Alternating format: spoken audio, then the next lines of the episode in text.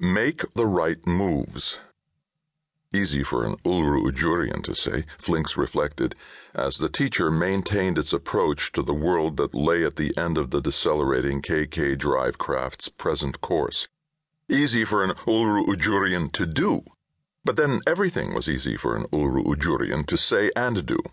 Unimaginably powerful preposterously playful, and possessed of talents as yet unmeasured, and quite possibly unmeasurable, they went about their daily activities without a care in the world, short of keeping busy by way of the unfathomable playtime that involved moving their planet closer to its sun.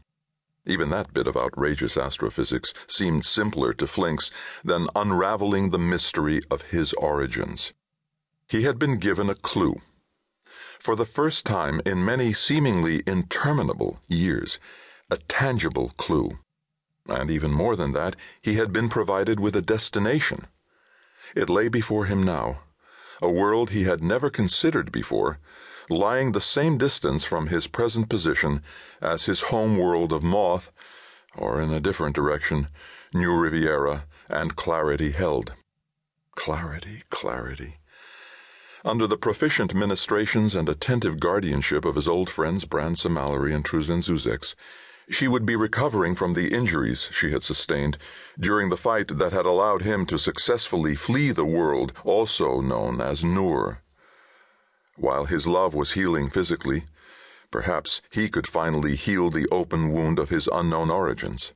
These chafed and burned within him as intensely as any cancer. Gestalt. A word bursting with meaning, perhaps also a world full of meaning, as it was also the name of the globe his ship was rapidly approaching.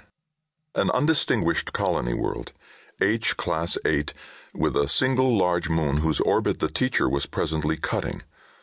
Home to a native race called the Tlel, as well as to a modest complement of human colonists rather eccentric human colonists, if the details contained within the gallographic he had perused were to be believed. Not that he expected to interact very much with the general population. He was here to find something specific, something for which he had been searching a long, long time without any real hope of ever finding it. Now, for the first time in years, he had hope.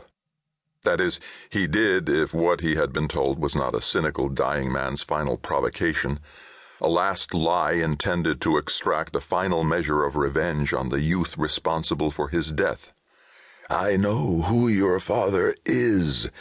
Theon Albar Kokarol had wheezed on Visaria just prior to dying self proclaimed sole unmind wiped survivor of the renegade, edicted eugenicist Meliorare Society, he had dubbed Flinx Experiment 12A before gasping out Gestalt and then inconveniently expiring. Experiments are not supposed to have knowledge of their biological progenitors, he had coldly insisted earlier. To the great emptiness with that, Flinx had decided immediately. In his lifelong search for his origins, he had pursued more than his share of dead ends.